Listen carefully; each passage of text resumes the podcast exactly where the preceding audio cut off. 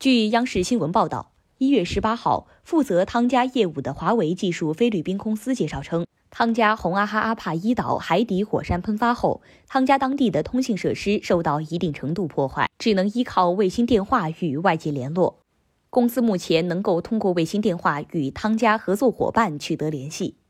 现阶段，当地通信运营商正在抢修通信设备，维修工作的重点是恢复卫星数据业务。以帮助汤加尽快重新联网、恢复语音通信。汤加海底通信光纤电缆由于在火山喷发中损坏，短期内或较难修复。华为菲律宾公司称，预计汤加将在本周内恢复国际语音通信。